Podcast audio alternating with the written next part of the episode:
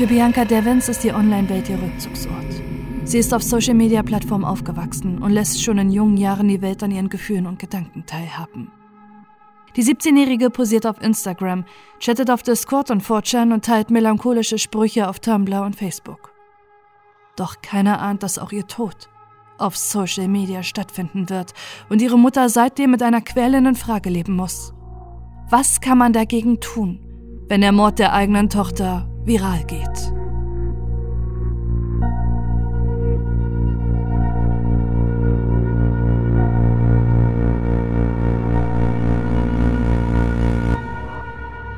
Bianca Michelle Devons wird am 2. Oktober 2001 geboren. Ihre Mutter Kim ist damals erst 17 und nur wenige Monate mit ihrem Freund Mike zusammen, als sie von der Schwangerschaft erfährt. Doch sie möchte ihre Tochter behalten und ihr eine schöne Kindheit ermöglichen. Bianca wächst in der Heimatstadt ihrer Mutter auf.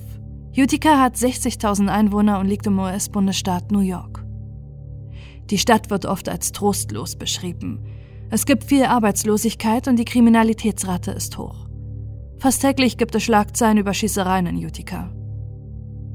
Ihre Mutter Kim will Bianca und ihre zwei Jahre jüngere Schwester Olivia vor dieser Welt schützen.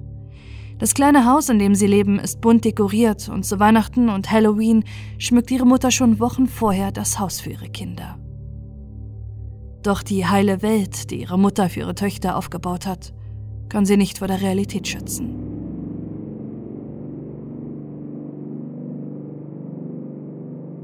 2010 trennen sich Mike und Kim das erste Mal.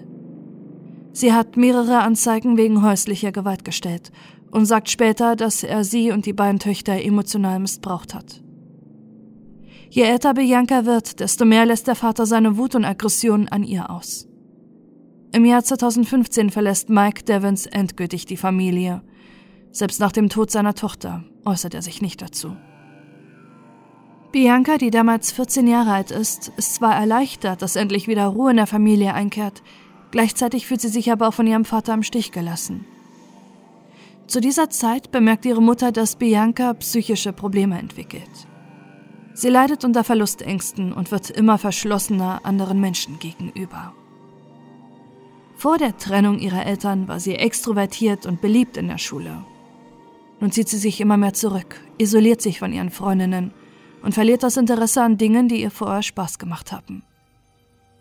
Ihre Mutter Kim bringt sie deshalb zu verschiedenen Therapeuten, bei denen sich Bianca jedoch nicht wohlfühlt und die ihre Ängste und Probleme nicht ernst nehmen. Aufgrund ihrer Erfahrung steht deshalb Biancas Berufswunsch schon früh fest. Sie will Psychologie studieren, um eines Tages selbst als Therapeutin zu arbeiten.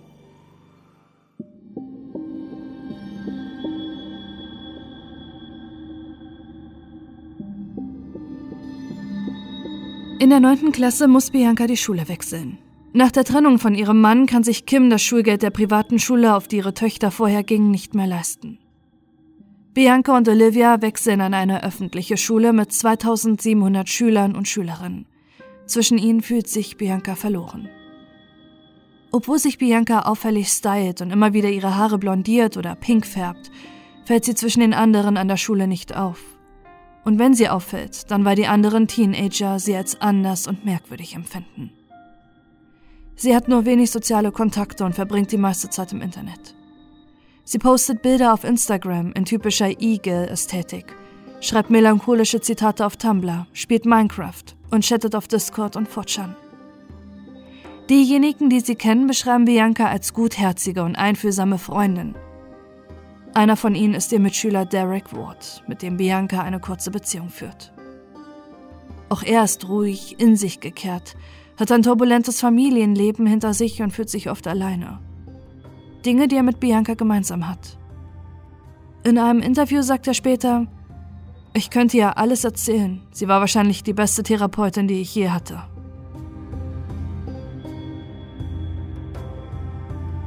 Doch sowohl Ward als auch ihre Freundinnen sagen, dass Bianca oft unberechenbar sei.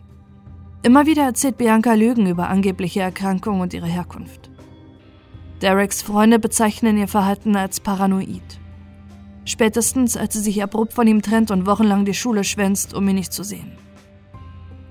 Dass dieses Verhalten typisch für eine Borderline-Persönlichkeitsstörung ist, Und Bianca Devins an dieser Erkrankung leidet, weiß zu diesem Zeitpunkt allerdings noch keiner. Diese wird erst 2018 im Alter von 16 Jahren bei ihr diagnostiziert. Ihre Mutter merkt, dass es Bianca an der Highschool psychisch immer schlechter geht. Zu dieser Zeit attestiert ihr eine Therapeutin eine posttraumatische Belastungsstörung, die durch laute Geräusche und Schreie ausgelöst wird. Der Auslöser dafür sind vermutlich die lauten Streitereien zwischen ihren Eltern. Bianca leidet oft unter Panikattacken, wenn sie das Haus verlässt oder zur Schule muss. Das Internet ist mittlerweile ihr einziger Rückzugsort, in dem sie sich wohlfühlt. Auf drei verschiedenen Instagram-Profilen kreiert sie unterschiedliche Internetpersönlichkeiten von sich selbst. Mal posiert sie mit Hello Kitty Plüschtier, mal inszeniert sie sich als selbsternannte Queen of Darkness. Und auf ihrem privaten Account postet sie glückliche Fotos mit ihrer Familie. Doch eines haben all ihre Instagram-Identitäten gemeinsam. Sie zeigen eine schüchterne, melancholische Teenagerin. Anfang 2017 lernt sie auf 4chan einen gleichaltrigen Jungen aus Long Island kennen. Sie verstehen sich online gut und nach einer Woche fragt sie ihn, ob sie zusammen sein wollen. Ihr Freund, der anonym bleiben will, sagt dazu in einem späteren Interview, ich war verdammt einsam und sie auch. Im August 2017 reist Bianca aus. Ihre Mutter Kim macht sich riesige Sorgen um ihre Tochter. Sie schaltet die Polizei ein, die durch Biancas Telefonaktivität herausfinden kann, dass sie in Long Island bei ihrem Freund ist. Als Bianca erfährt, dass die Polizei nach ihr sucht, will sie sich vor ein Auto werfen. Sie wird für fünf Tage in eine psychiatrische Klinik eingewiesen. Ihre Freunde und ihre Familie sorgen sich aber nicht nur wegen des Selbstmordversuchs um Bianca. Auch die Beziehung zu ihrem Freund tut ihr nicht gut. Ihr Freund kämpft selbst mit psychischen Problemen und Drogenmissbrauch. Ihre Mutter und Biancas Freundin beschreiben die Beziehung zwischen den beiden als toxisch. Und immer wieder hätte er Bianca gestalkt. Im Winter 2017 trennt sich Bianca von ihm. Daraufhin verschickt er anzügliche Fotos von der damals 15-Jährigen auf Discord. Ihre Mutter und sie stellen Anzeige bei der Polizei. Trotzdem reist Bianca immer wieder aus, um zu ihrem Ex-Freund zurückzukehren. In dieser Zeit stellt Kim Devins dreimal eine Vermisstenanzeige bei der Polizei. Ihre Mutter sagt später dazu, dass Bianca aufgrund ihrer psychischen Probleme nicht mehr in der Lage war, rationale Entscheidungen zu treffen. Während dieser Zeit gesteht Bianca das erste Mal bei ihrer Therapeutin selbstverletzendes Verhalten, bis hin zu expliziten Selbstmordgedanken.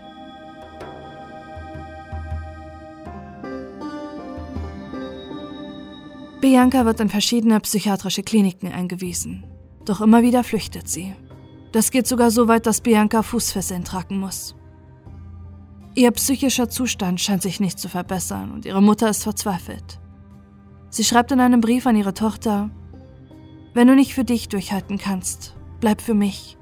Wenn das das Einzige ist, was dich am Leben hält, lass mich dein Lebensgrund sein, denn ich kann nicht ohne dich leben. Im Oktober 2018 wird Bianca schließlich in eine andere Klinik verlegt. Dort findet sie das erste Mal eine Therapeutin, mit der sie sich versteht, die ihre Sorgen ernst nimmt und die sie mit einer Borderline-Persönlichkeitsstörung diagnostiziert. Innerhalb kürzester Zeit verbessert sich ihr psychischer Zustand rapide. Ihre Mutter sagt später, dass die Therapie das Beste war, was Bianca passieren konnte. Sie bekommt wieder Lebensfreude, ist glücklich und auch sie selbst schreibt in den sozialen Netzwerken, dass es ihr viel besser geht. Im Februar 2019 wird Bianca Devons aus der Klinik entlassen. Sie kehrt zurück zur Highschool und macht ihren Abschluss. Ihr Leben hat sich komplett gewandelt. Sie ist lebensfroh, engagiert sich in ihrer Schule, hat Pläne für die Zukunft und will im Herbst 2019 auf ein College in New York City gehen. Niemand ahnt, dass eine ihrer Internetbekanntschaften ihr das alles nehmen wird.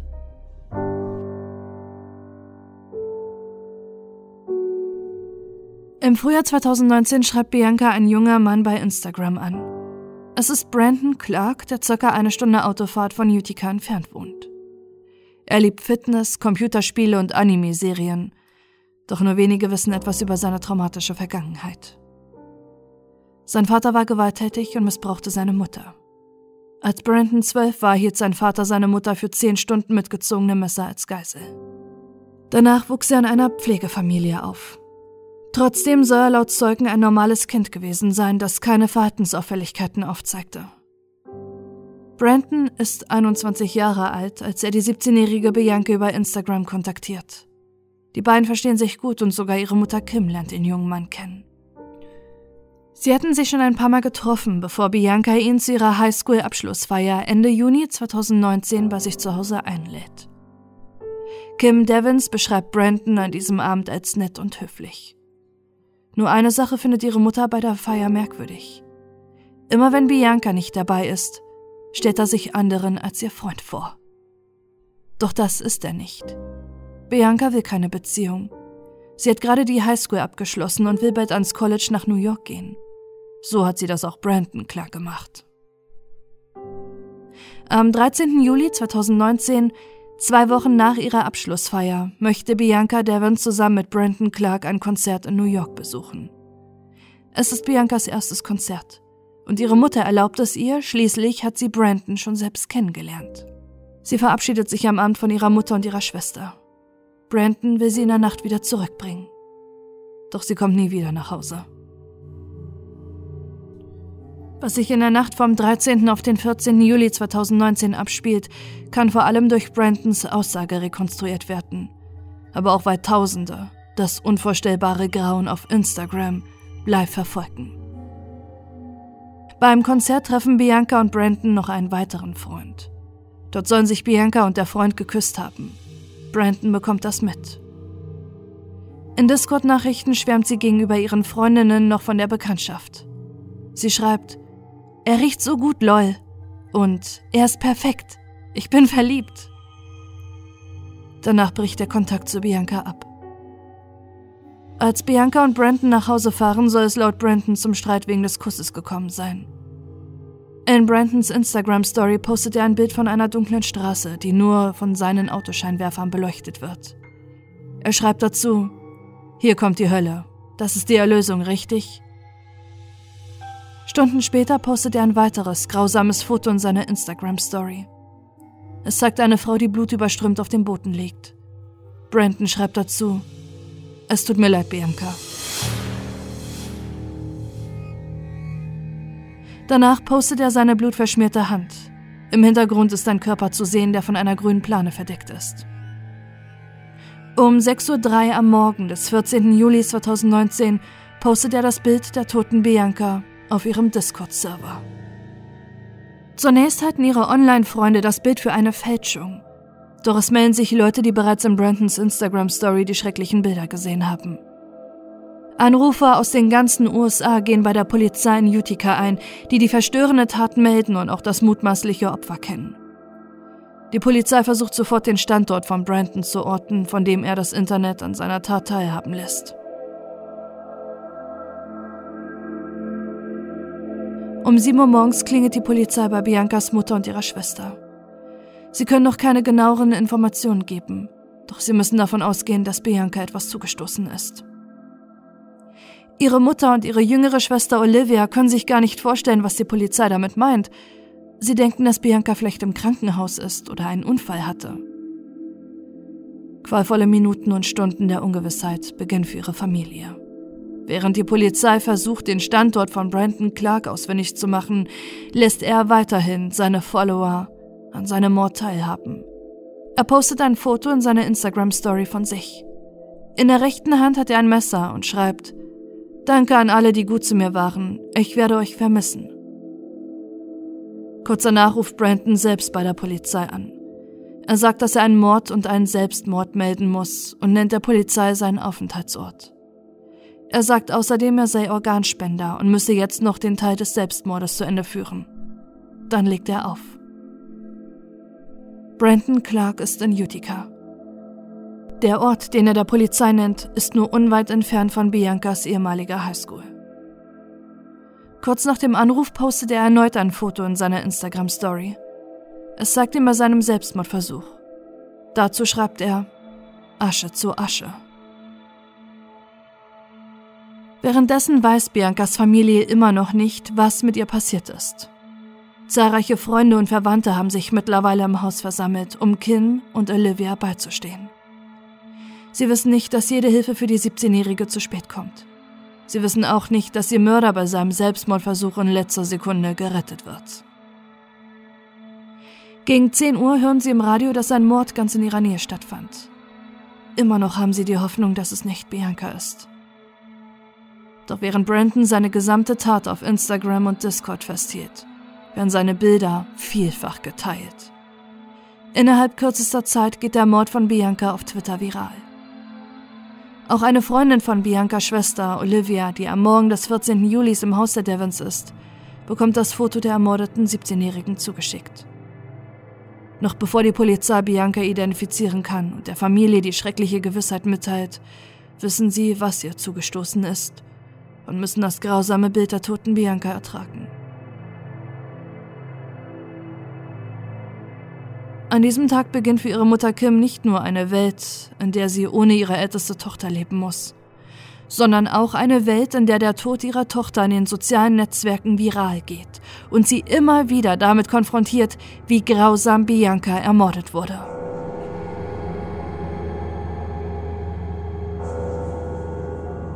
Während Biancas Familie den schrecklichen Verlust verkraften muss, müssen sie bis heute einen schier auswegslosen Kampf gegen Instagram und Facebook führen. Bereits am 14. Juli 2019 meldet ihre Familie das Bild ihrer toten Tochter bei Instagram und bei der Polizei. Doch von Instagram bekommen sie die Meldung, dass das Foto nicht gegen die Community-Richtlinien verstoßen würde. In den folgenden Tagen melden nicht nur Biancas Familie die verstörenden Fotos, sondern auch Reporter und Nutzer aus aller Welt, die die Tragödie live verfolgten. Doch nichts passiert. Es dauert Tage, bis Instagram, das Tochterunternehmen von Facebook, Brandons Account sperrt. Tage, in denen sich das Bild wie ein Lauffeuer im Internet verbreitet. Es werden falsche Gerüchte zusammen mit dem Mord verbreitet. Inselforen beanspruchen die Tat als Inselmord, obwohl Brandon keiner ist und Instagram-Profile tauchen auf, die gegen Likes und Follower ein Video des Mordes versprechen, obwohl es keins gibt. Internet-Trolle scheinen sadistische Freude daran zu haben, Kim und Olivia Devons immer wieder mit dem Bild zu konfrontieren. Sie kommentieren unter dem Profilbild ihrer Mutter bei Facebook das schreckliche Foto von Bianca. Sie schicken es der Familie über sämtliche soziale Medien. Nur wenige Tage nach dem Tod ihrer Tochter versucht jemand Kim beim Einkaufen, das Bild via Airdrop auf ihr iPhone zu senden. Instagram hat sich bedeckt, warum sie so lange nicht reagiert haben. Das Foto von Bianca trotz tausender Meldungen nicht gelöscht wurde. Das Unternehmen rechtfertigt sich damit, dass Fehler unterlaufen können und sie nun mittels Image-Hashing die Verbreitung stoppen wollen. Instagram hat für dieses Vorgehen einen Hash, einen sogenannten digitalen Fingerabdruck für das Bild erstellt und ist der Datenbank für gesperrte Fotos hinzugefügt. Das Problem daran ist jedoch, dass nur das Originalbild diesen Hash hat und somit automatisch gesperrt wird. Veränderte oder gespiegelte Versionen des Bildes werden nicht erkannt und somit nicht gelöscht.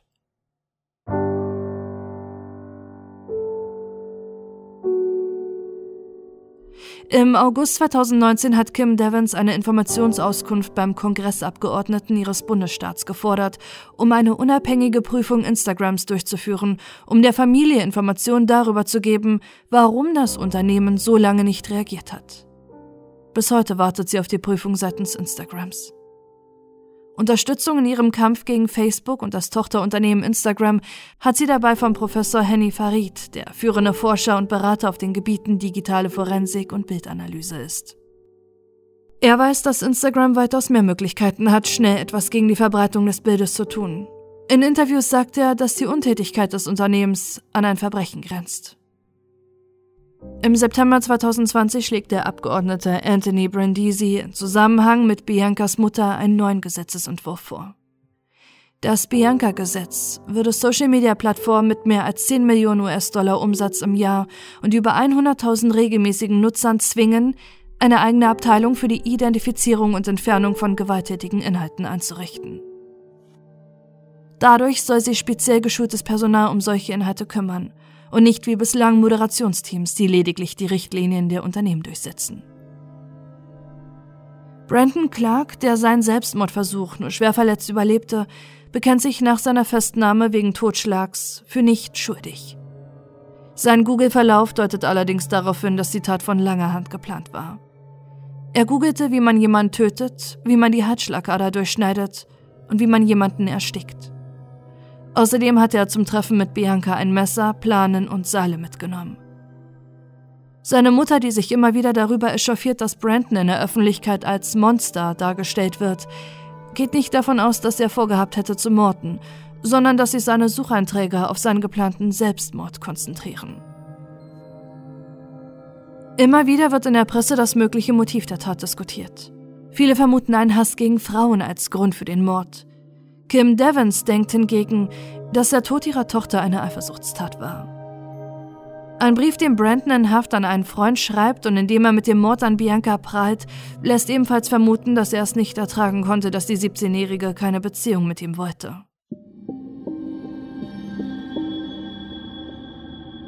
Kurz vor dem geplanten Prozess im April 2020 bekennt sich Brandon Clark im Februar dann doch für schuldig.